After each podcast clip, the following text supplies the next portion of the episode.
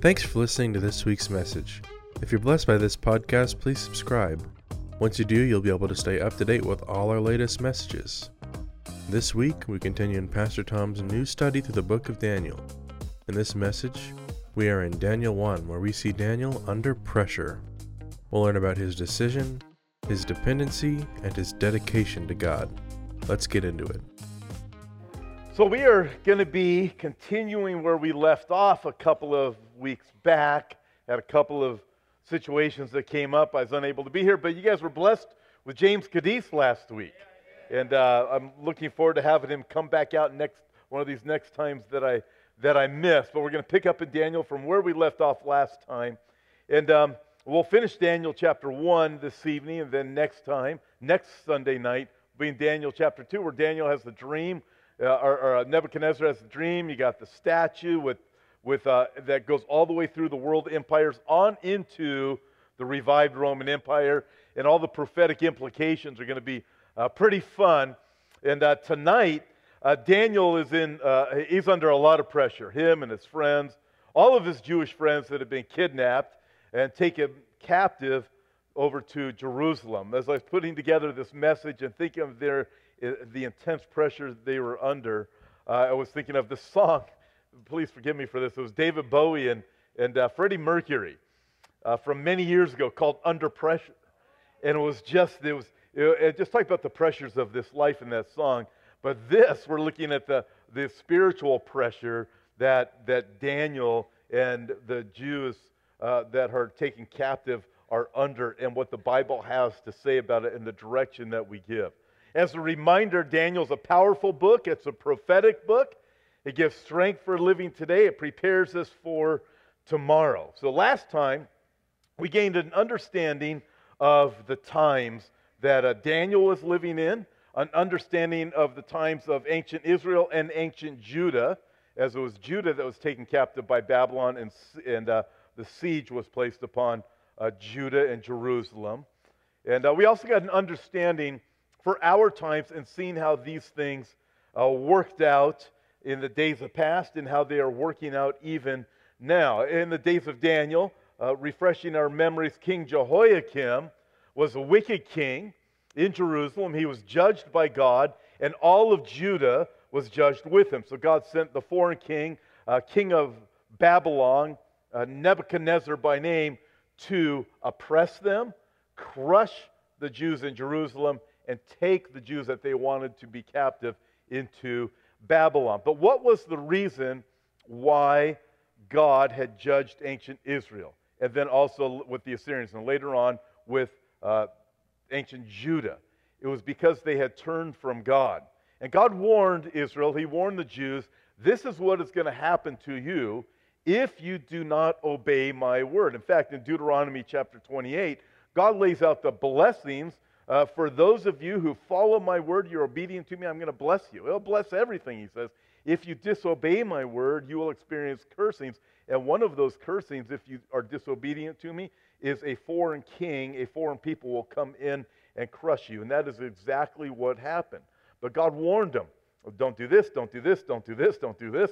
Obey my word. They didn't listen. Likewise, I believe today we have um, warnings Uh, and, and the warnings for the judgment that are coming, the judgment that is coming, excuse me, is not specific to only Israel, it is to the entire world this time around. God warned Judah and he warned Israel in ancient times. He's warning the whole world now, and he gives us his word. With that, I think of some of the things that we see in the news. Economic storm clouds, storm clouds, excuse me, are hovering over Trump and global leaders. I'm paying a lot of attention to the economy. I have for a long time. And um, eventually, this, the wheels are going to come off this bus. This bus is going full speed down a hill. All four wheels, uh, those lug nuts are wobbly, and the wheels are wobbly, and, and these wheels are going to come off this economic bus. But ultimately, I know when they're coming off. Revelation chapter 6 tells us when the rider on the black horse appears, that third seal judgment there's going to be great economic disaster. I look at the, the massive debt that is piling up in the world with the United States, also the issues between China and America, the whole world. There is economic questions, and as this even says, storm clouds hovering, not just over Trump, but over the global leaders. Ultimately, the wheels are coming off this economic bus. So the Bible tells us one of the signs of the last days and the judgment that's coming not just to Israel and Judah, but to the entire world is the economy. Another one is pestilence. Jesus himself said that. Listeria outbreak infects 175 people during peak tourist season in Spain. The deadliest hunter of humans on the planet is mosquitoes. You realize that, don't you? Worse than anything, it is mosquitoes.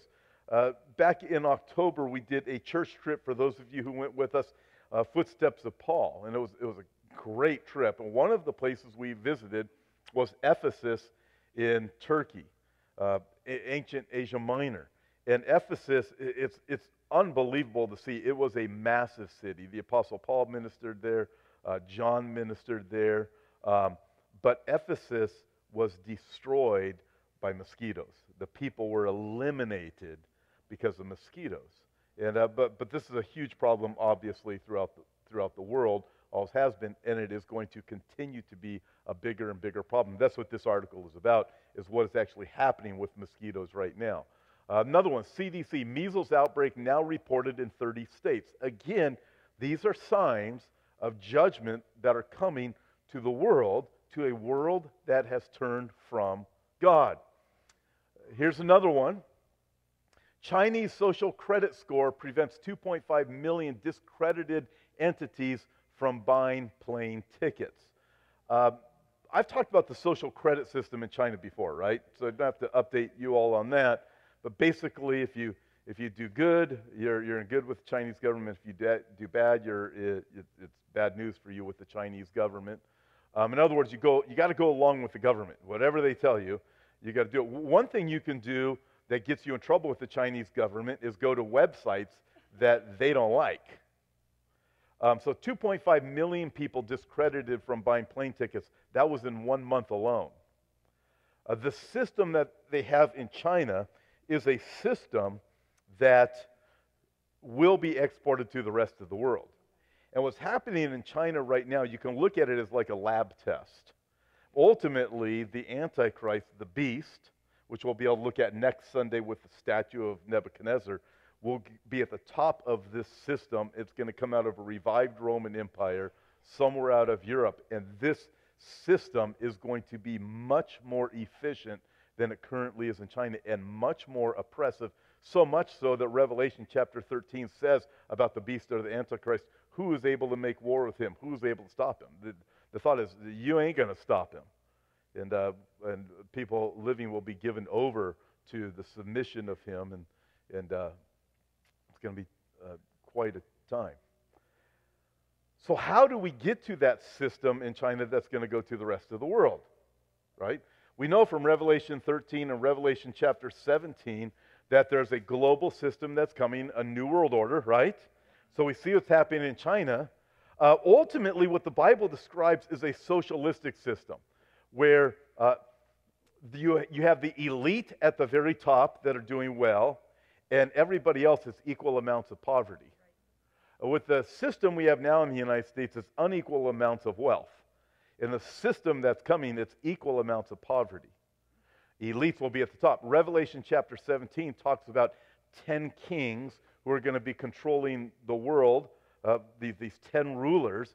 I, like, I think they're uh, 10 elitists they're going to be controlling this whole thing. The rich guys at the top, and they give their power and authority over to the beast for one hour. So Bernie Sanders uh, unleashes $16 trillion climate plan that builds on the Green New Deal. I'm telling you, these climate plans and these climate laws, they are about controlling the masses of the people. They're about oppressing the people. I've read these laws and I see what is in them. They control where you can live, where you can't live, what you can buy, what you can't buy. That's the direction these things are, are going. I like this. Andy Woods posted this, my friend, from Margaret Thatcher. Global warming provides a marvelous excuse for global socialism. So these are laws. Uh, Romans chapter 1 teaches us that in the last days the people will worship the creation rather than the creator. They'll worship the environment rather than the one who created the, the environment. And that is exactly what's happening. So you can have these climate laws at the top. People, you hear it all the time uh, uh, about this. And, and really, it's, it's a, it's a uh, the, the earth has become a god. Campus Watch Israel charged with deliberately sparing the lives of Palestinians. Anybody hear about this? Yeah, I'd, I'd read you the whole article, but I don't have time. It'll, it'll fit well into another time in the future. But um, this is what this person is saying. Okay, so Israel, in their battles that they do, they deliberately, intentionally go out of the way to make sure they don't harm too many people. They will bring them into Israeli hospitals. They will get them all of the medical attention they need. So, since the, the, the Palestinians are losing the, um, the propaganda battle in the case of the Israelis take good care of even the Palestinians when it comes to wars and they heal them, you come out with this spin. The Israelis only take care of us in order to maim us and make our lives worse and have to live under these things. Seriously, I, listen, I am not joking. This is real. And the amazing thing is, people buy this stuff. And they think, you, you think you've got to be kidding me. No, we're going to save your life, Nick and Catherine, just so we can make sure that you are miserable. That's, yeah, spare you, exactly. So that's the thought behind this. It's another spin. It's like no matter what Israel does, seeking to save lives, they're accused. If they kill lives, they're accused. It's a lose lose situation. Now, check this out. Last, last one here. Uh, uh, um, you see all these red arrows? These are, this is the Ezekiel 38 war. You know the Ezekiel 38 war where Russia, uh, Iran, and Turkey are going to come against Israel. They're going to come from the north. But Russia is going to have all of these other countries that are aligned with them that are going to be coming from these other areas. You see Libya, Algeria, the Sudan, Ethiopia. Uh, they're all mentioned there. Um, put, uh, you have different names given in the Bible, but these are the countries. But the Bible has said these other countries will be aligned with Russia.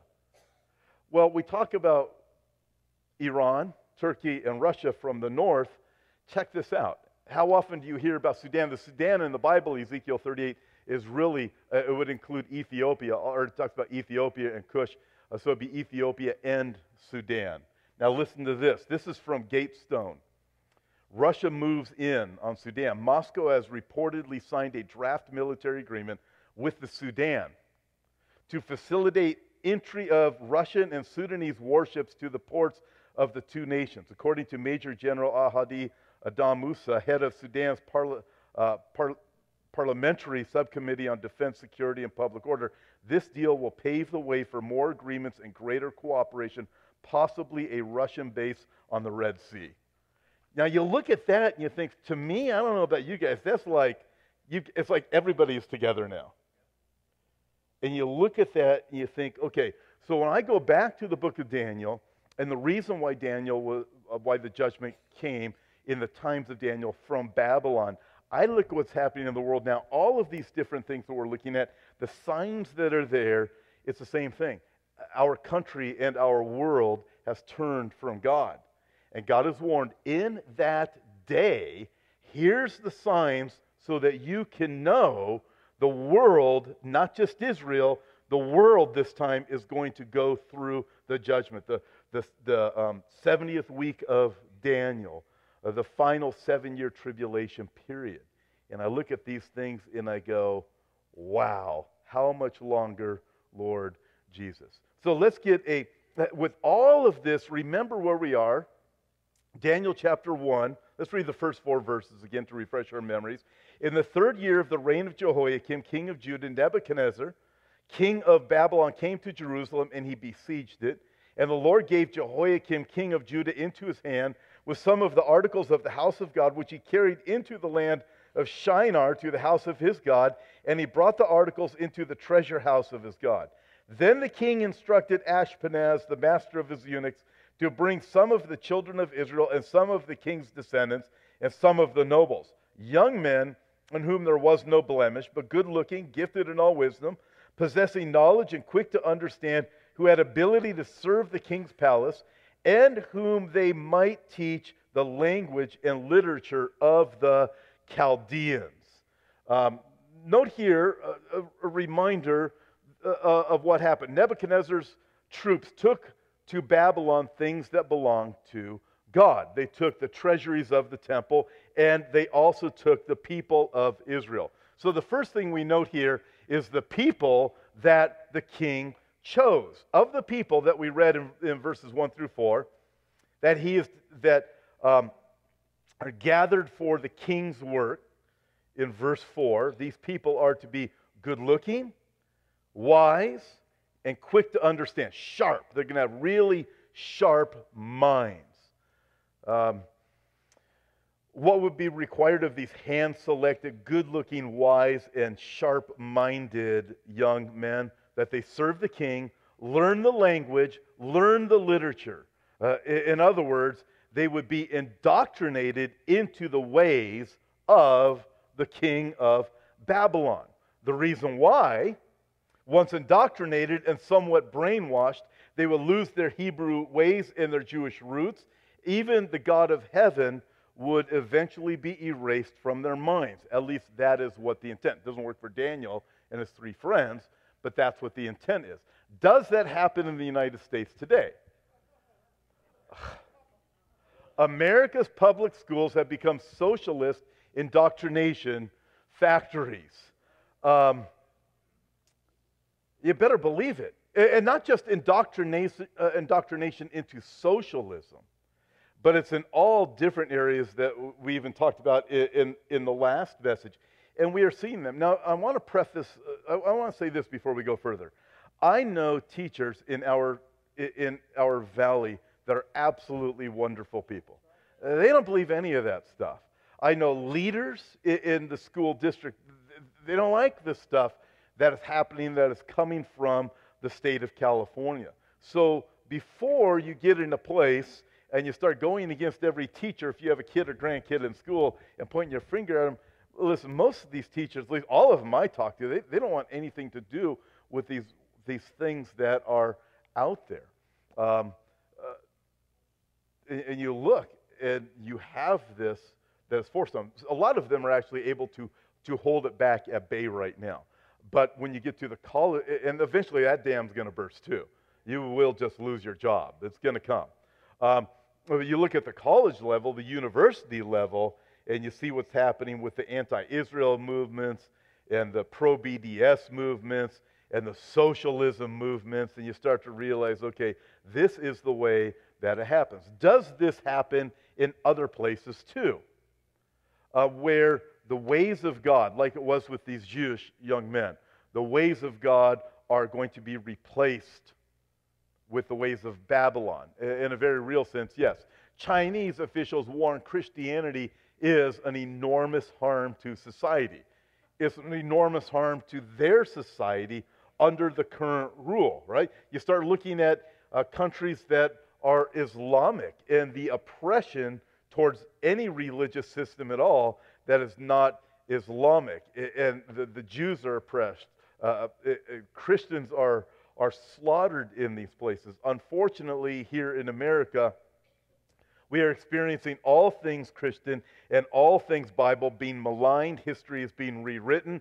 God is mocked. But instead of an awakening happening in America, it appears that a welcoming to all things except God has happened, and has happened in the church. A.W. Tozer said this decades ago. Imagine if he's alive now. Christianity is decaying and going down into the gutter because the God of modern Christianity is not the God of the Bible. That was decades ago when Tozer said that. Imagine what he would think now if he were to be alive now. Well, it's no wonder as you look at that. So, this foundation was laid a long time ago for things to go uh, this way. Uh, but this article answers this why millennials are really leaving religion. It's not just politics. It's because the, the God of heaven is not the God who is um, proclaimed. Listen, it happens throughout history with every single culture that is a Christian culture. It's happening in the United States. It happened in, in England. Yeah, Charles Spurgeon and the great things that were coming out of Europe. And Europe now, you don't have that anymore. Uh, in America, we are seeing this. You know where we're seeing a revival and an awakening take place is in the Islamic countries and in the underground church in China. In America, America's churches have gone down the gutter. Here's how it works. Um, in science, I think it's the second law of thermodynamics that everything is um, decaying and it affects every single thing, not just the physical world, it affects everything. And so it's always happened this way in Christianity. You have a Christian culture, and then it starts to decay. And apart from an infusing by God through an awakening, it will not happen. It will not just naturally come back to itself, and all of a sudden people just say, you know what, honey, I want to go to church today. No, it will continue to decay apart from an awakening. Listen, this is what we need. We need to pray for an awakening. And if the Lord ain't going to bring an awakening, you know what we need? We need Jesus to come and get this thing over with. Uh, you look at this and you think this is the reality of it. In the days of Babylon, they kidnapped you and took you captive away from your home. In America, they don't kidnap you and take you to a country, but the system will indoctrinate your kids. So much so that you have this drag queen story hour, right? So you have it happening in the college level, in all the different school levels. Now, here's the thing with this this is parents who willfully and joyfully take their little kindergartners to drag queen story hour, whatever the drag queen wants to talk about. By the way, this is for everybody watching online too. This isn't just happening in California. This is popping up all over the United States of America. And it is this grooming at this stage, and you start to look at this, this indoctrination. So let's continue. As we see, you, you can see how it happened in the days of Daniel. We can see how it is happening culturally in America. And it's affecting the whole world. And judgment is coming through the whole world. And we have the science to show us.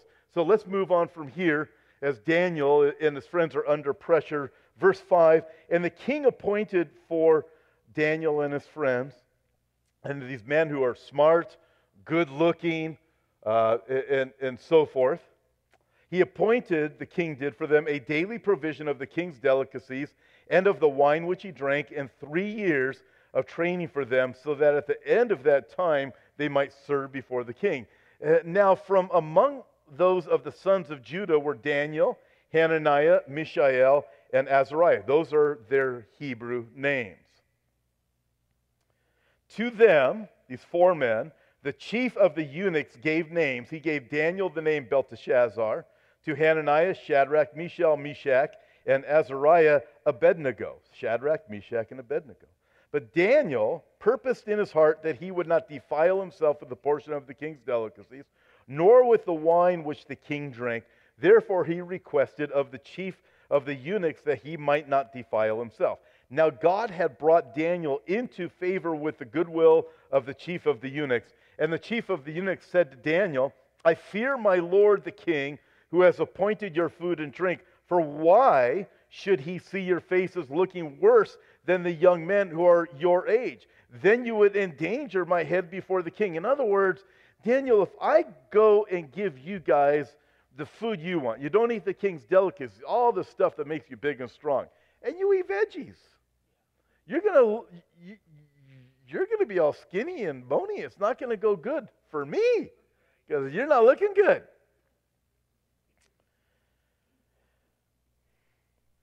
You will endanger my head before the king. I don't want my head coming off, Daniel. So Daniel said to the steward, verse 11, whom the chief of the eunuchs had set over Daniel, Hananiah, Mishael, and Azariah, please test your servants for 10 days and let them give us vegetables to eat and water to drink. Uh, this thing, let, we're vegetarians. Is that what's going on here? It's not. I'll show you that in a few minutes. Then let our appearance be examined before you, and the appearance of the young men who eat the portion of the king's delicacies, and as you see fit, so deal with your servants. So he consented with them in this matter and tested them 10 days. And at the end of the 10 days, their features appeared better and fatter in flesh than all the young men who ate the portion of the king's delicacies. Thus the steward took away their portion of delicacies and the wine that they were to drink and gave them vegetables. Could not imagine that. But we'll get to that and see what God's doing. And I have a lot of vegetarian friends, so I don't want you to get mad at me. I'm just saying we have hamburgers at our barbecue. Maybe we'll start getting veggie burgers or something. Uh, so, note number one, it's the people the king chose. Number two, it's the course the king set. Total indoctrination was the objective. Nebuchadnezzar wanted these boys to walk, talk, and think Babylonian style. Our culture today wants our young people to walk, talk, and think Babylonian style. America of 2019. So, right away, these boys are enrolled in a three year liberal arts program in Babylon that likely included a study of agriculture, archi- uh, architecture, math, law, obviously language, and highly likely astronomy and astrology. Now, think through this with me. Daniel, we're going to see in the book of Daniel, is going to win such favor with the king, he's going to be put in a position that he is over all of the wise men. The wise men of the book of Daniel, aka, they're also known as magi. So, this is 586 BC, Daniel. Fast forward to the birth of Christ, 580, 590 years later. What do you have appearing at the birth of Christ, bringing gold, frankincense, and myrrh? You have wise men from the east, magi from the east that come and worship the Lord.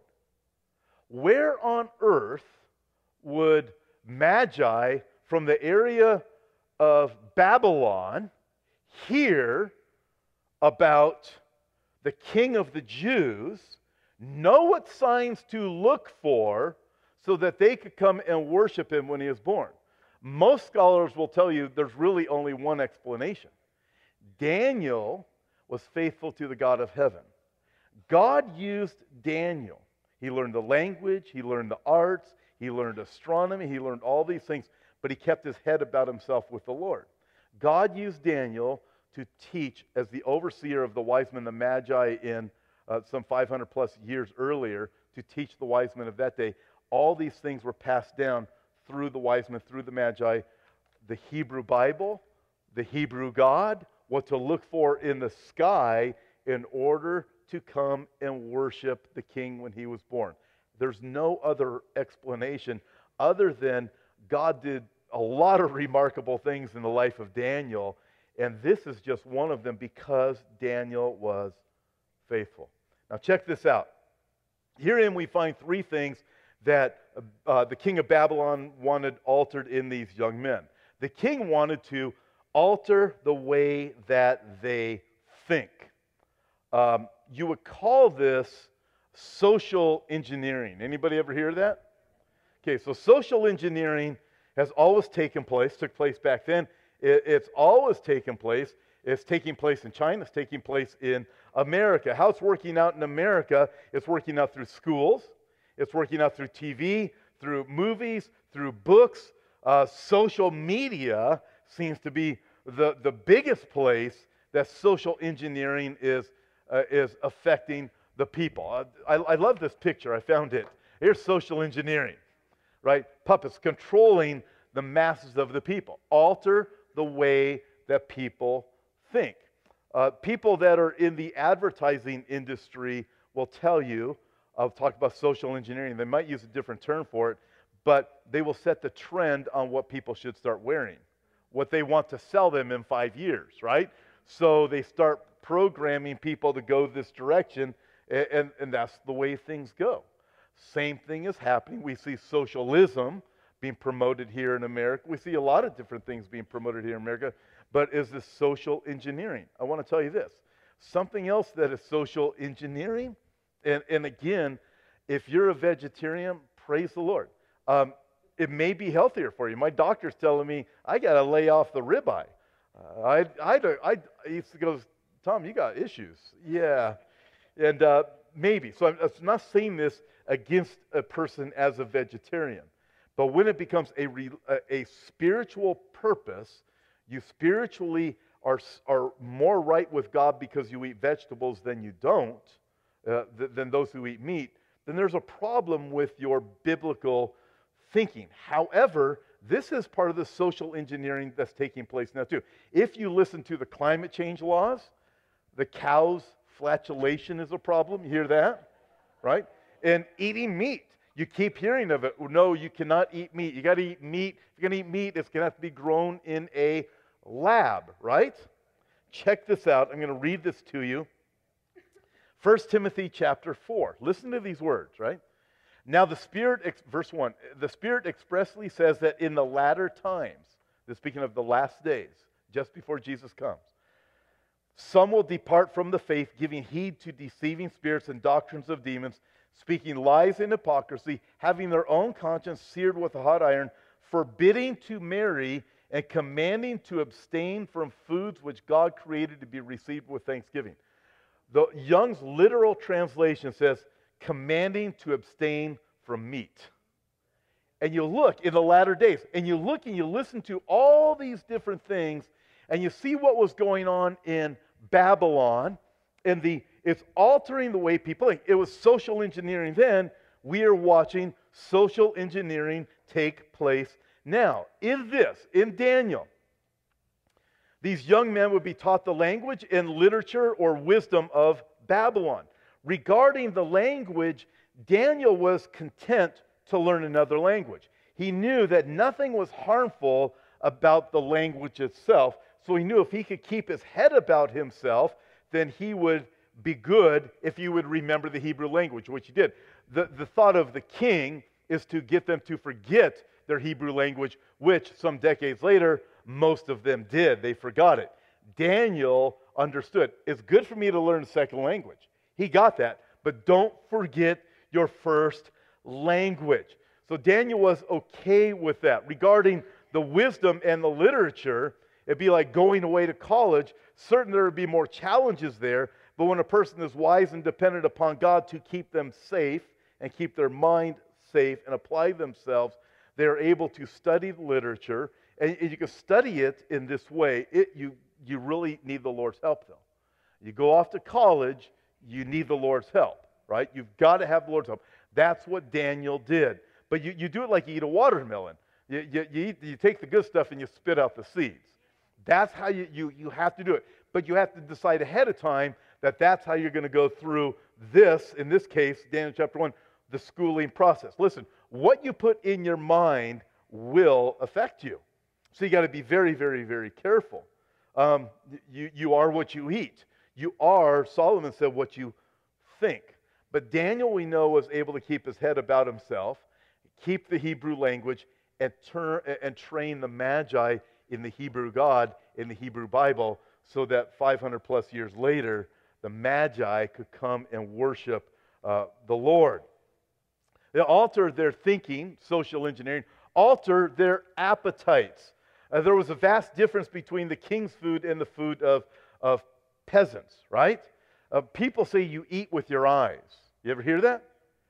I believe it's absolutely true. If, if food looks appealing, you're like, oh, I got to have some. Um, like if you saw chocolate covered strawberries, for example, right? I'm just, hey, what a quinky dink. I mentioned it. Hey, you see nice pastries. Don't those look good? Listen, they are good. But by the way, they have these all over Israel, just in case you wanted to know. Um, they have these on Sunday mornings at 412 Church. So healthy. Real soul food, right? It makes your soul feel better. Somebody is probably blogging right now saying, I'm of the devil. Just, yeah. Um, you eat with your eyes. Look at that. That is not a veggie burger. Does that look like a veggie burger? Does that look like a veggie burger? Oh, look at that. That that looks like a 5,000 calorie heart attack.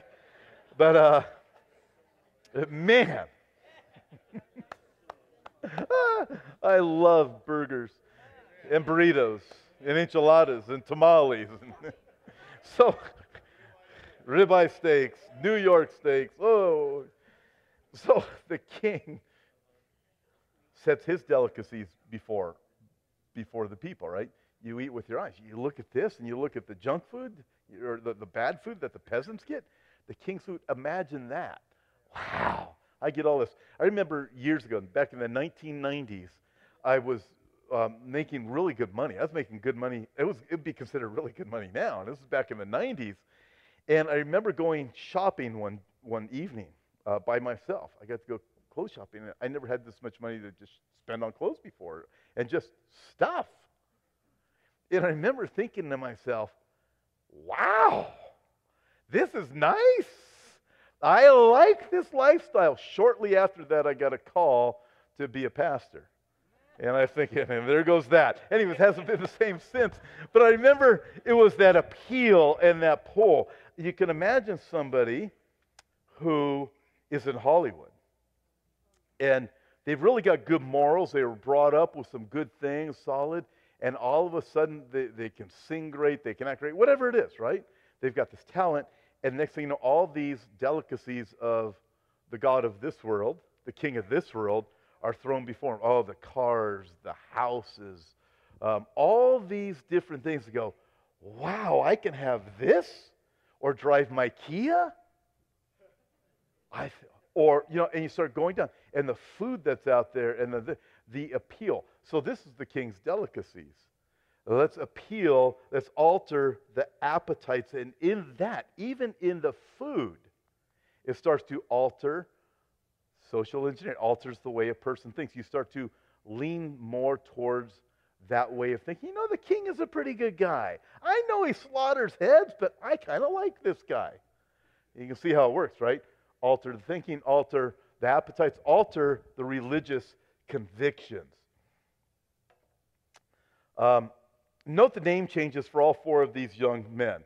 Uh, Daniel means, the Hebrew name, God is my judge. His name, Belteshazzar, uh, refers to Bel, the highest god of the Babylonians. And it means, may Bel, the highest god of the Babylonians, protect my life. So you see, it's, it's, alter, it's altering this thought.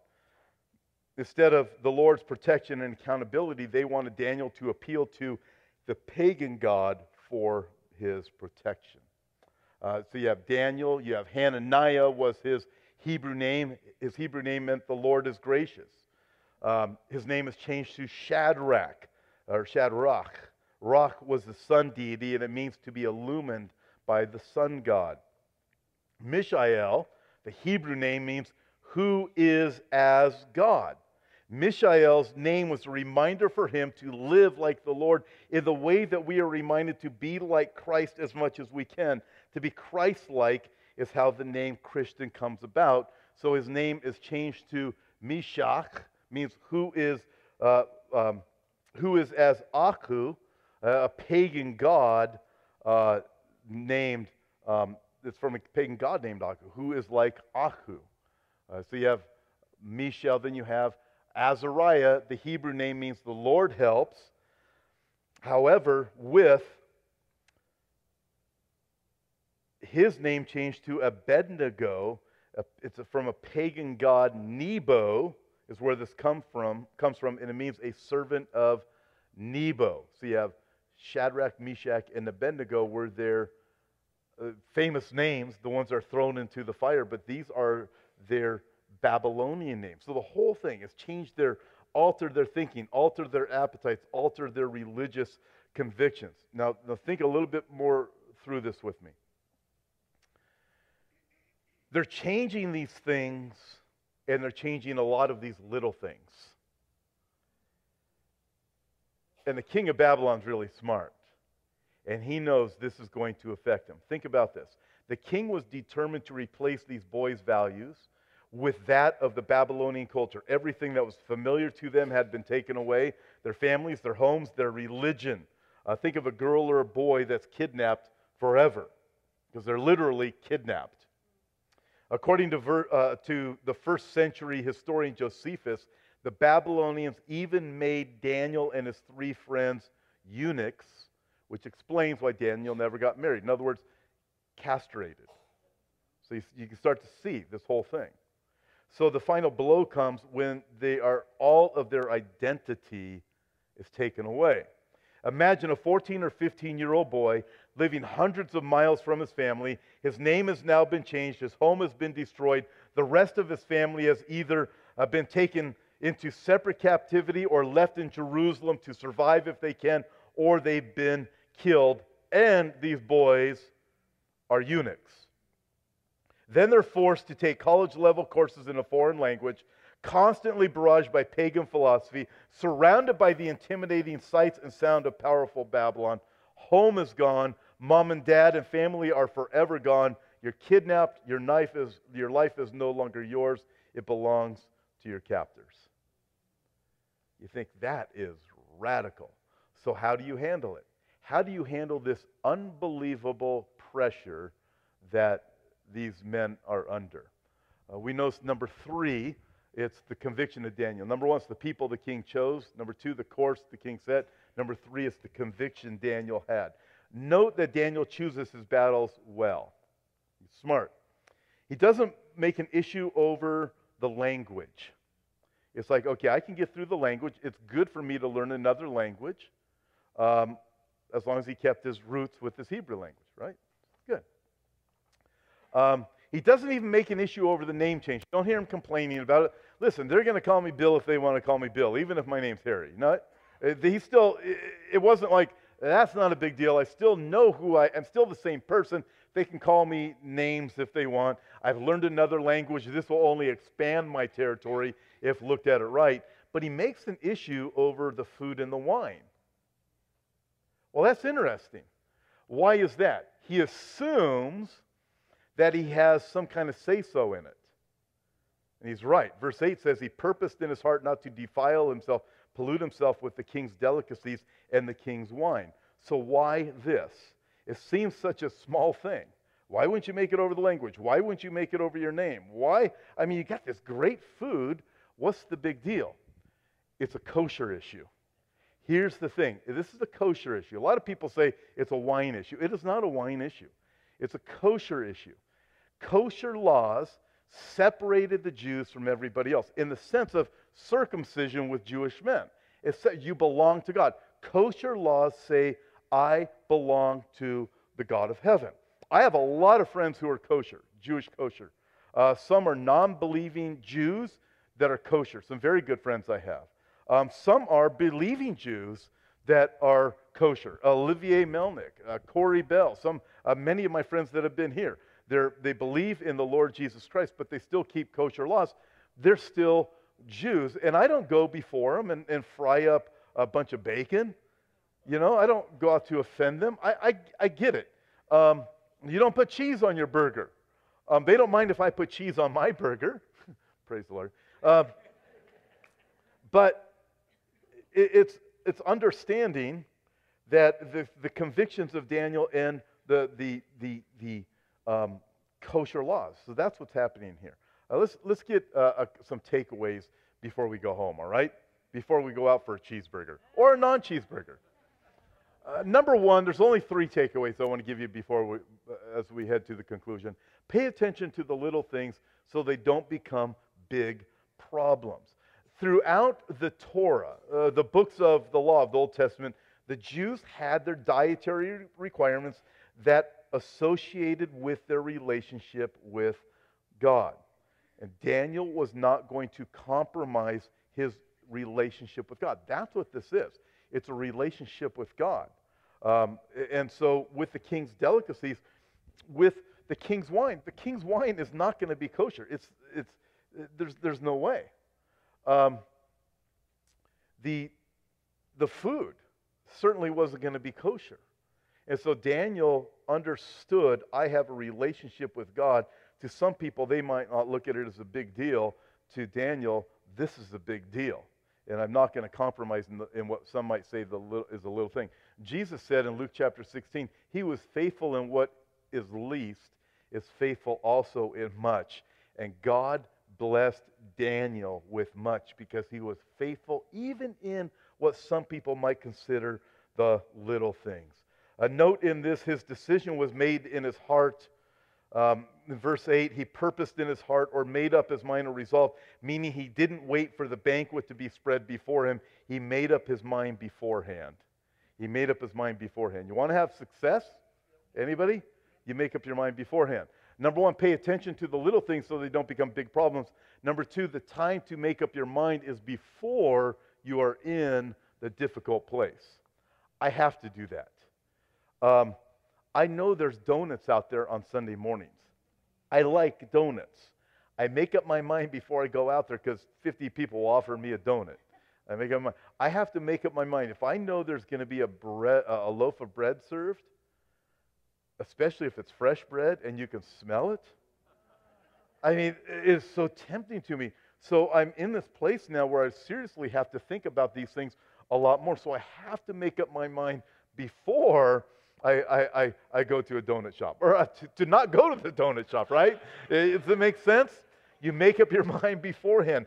Daniel didn't wait for the sights and the smell of the tempting food and wine to get a hold of his teenage appetites. The word of God was set in Daniel's heart.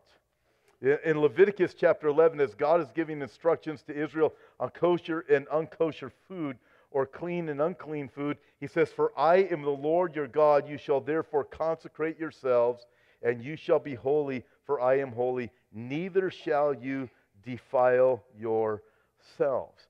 Daniel knew when it came to the food, it's, it's, it's part of his worship. With the Jews, kosher wine through, today, even, and in the Old Testament, you see it in all of the feast days. This is part of their worship service to the God of heaven, is not to defile himself. I worship God. I am not going to defile myself with what might seem to a Gentile king such a stupid little thing. And he holds out his stuff. He goes, My stuff tastes way better than that junk you drink, Daniel. And Daniel says, I don't want any part of it. I love the Lord. I'm not going to defile myself and my relationship with Him. And so his decision was made in his heart. His dependency was on the Lord. Note at the end of verse 8, Daniel requests of the chief eunuch that he might not defile himself. And then also in verse 9, God brought Daniel into favor with the chief. In this, Daniel is trusting God. He doesn't tell the chief, I'm going to rebel anyways. I don't care. Uh, what he tells, he says, whatever, uh, uh, he, he, he I'm going to rebel. I'm, I want to exercise my rights as a Hebrew teenager. I deserve this. We hear so many people saying, I'm entitled to this, I'm entitled to that. Daniel's going, no, no, it's the Lord is first. This is what this is. We would do well in our culture in church to just say, you know what? Let me just worship the Lord. Let me keep God first instead of demanding my rights, demanding my ways, demanding what everybody owes to me and all that. Daniel doesn't rebel, doesn't do any of that stuff. He says, Give us vegetables and water for 10 days and see if we're fit. Test us. Elsewhere, the Bible also tells us that we can uh, test the Lord. Uh, Malachi chapter 3 Bring the whole tithe into the storehouse that there may be food in my house. Test me in this, says the Lord Almighty. Bring in your tithes. Um, it goes on, says, and see if I will not throw open the floodgates of heaven and pour out so much blessing that you will not have room enough for it. Test me in giving, God says. Um, I have a friend who loves giving. I have a friend, uh, another person I know who has a ministry called I Like to Give. And, and it's, there, there's people who have come to a place. I have a particular friend, he's, he's come to this place, he's realized it's really weird. He applied that principle, and he goes, the, he goes, This is great. He goes, I've learned that I now tithe and I give generously for selfish purposes. Because I've realized something.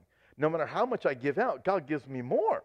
I'm thinking, man, that's pretty good. If I'm low on money, I give out what I have so I can get more money in. I said, hey, this is, believe it or not, God says, test me in this. And Christians are, ah, this is mine. You ain't getting any of it. God, God ain't going to bless you then. Good luck with that. You, you look at this, and it's an, it's, a, it's an act of faith. Daniel's life was an act of faith. Daniel had a command to obey from Leviticus. I'm going to obey this. I'm not going to defile myself. And in that, he trusts God's promise to take care of him. Exodus chapter 23 says, So you shall serve the Lord your God, and he will bless your bread and water. He'll bless your food. He'll take care of you. You do what you're supposed to do. God says, Test me. Daniel goes to the test. I, I, or er, er, er. he says, Okay, God, I'm trusting in you. I'm obedient. You promise to bless. We would do well as Christians to live the same way and say, Okay, I'm going to be obedient and see what, what, what you do, um, Lord. So Daniel is faithful as a servant of the Lord. In verses 15 and 16, after the test was done, Daniel and his friends were more fit than the rest. They didn't compromise or make excuses or justify why they could eat the king's delicacies, and God took care of them. The result, his dedication was rewarded by God. Uh, no, I lost it. We were in Daniel, weren't we? there, okay, I'm back. All right. Let's read to the end. Verse 17, as for these four young men, God gave them knowledge and skill in all literature and wisdom, and Daniel had understanding in all visions and dreams. Now, at the end of the days, when the king had said that he should be brought in, the chief of the eunuchs brought them in before Nebuchadnezzar, and then the king interviewed them, and among them all none, among them all none was found like Daniel, Hananiah, Mishael, and Azariah. Therefore, they served before the king. That's so cool and in all matters of wisdom or, uh, and understanding about which the king examined them, he found them ten times better than all the magicians and astrologers who were in all his realm. Thus Daniel continued until the first year of King Cyrus. Ten times better. Although they were captive in a foreign land, God gave them favor. When we are dedicated to the Lord and set in our heart to please the Lord, and not give in to temptation. The Bible speaks of a person having favor with others, not just here in Daniel, but in Proverbs chapter 16, verse 7, the Bible tells us directly when a man's ways please the Lord, he makes even his enemies at peace with him. I cannot encourage you enough to follow the principles of Daniel that are set out and watch what the Lord uh, will do. God gave them favor, God gave them gifts, and blessed them. Ooh, I like gifts. Ooh, give me the blessings. Well, live like Daniel. You know, this is it's living the way the Lord would want us to live. Verse seven, live. Uh, verse seventeen, God gave them under, knowledge. He gave them skill. He gave them understanding. Verses nineteen and twenty, there were none like them. Daniel and his three friends were ten times better than the rest. In the process, what is all this? It is this. In the process, last takeaway is trust God. Do God's way and trust God. And God will take care of you. Sometimes it's going to seem rocky. Sometimes it's going to not make any sense. It's an act of faith. Daniel lived by faith. I found this. I'll throw it up here for you. Uh, think of it like this with Daniel it's better to be a lonely lion than a popular sheep.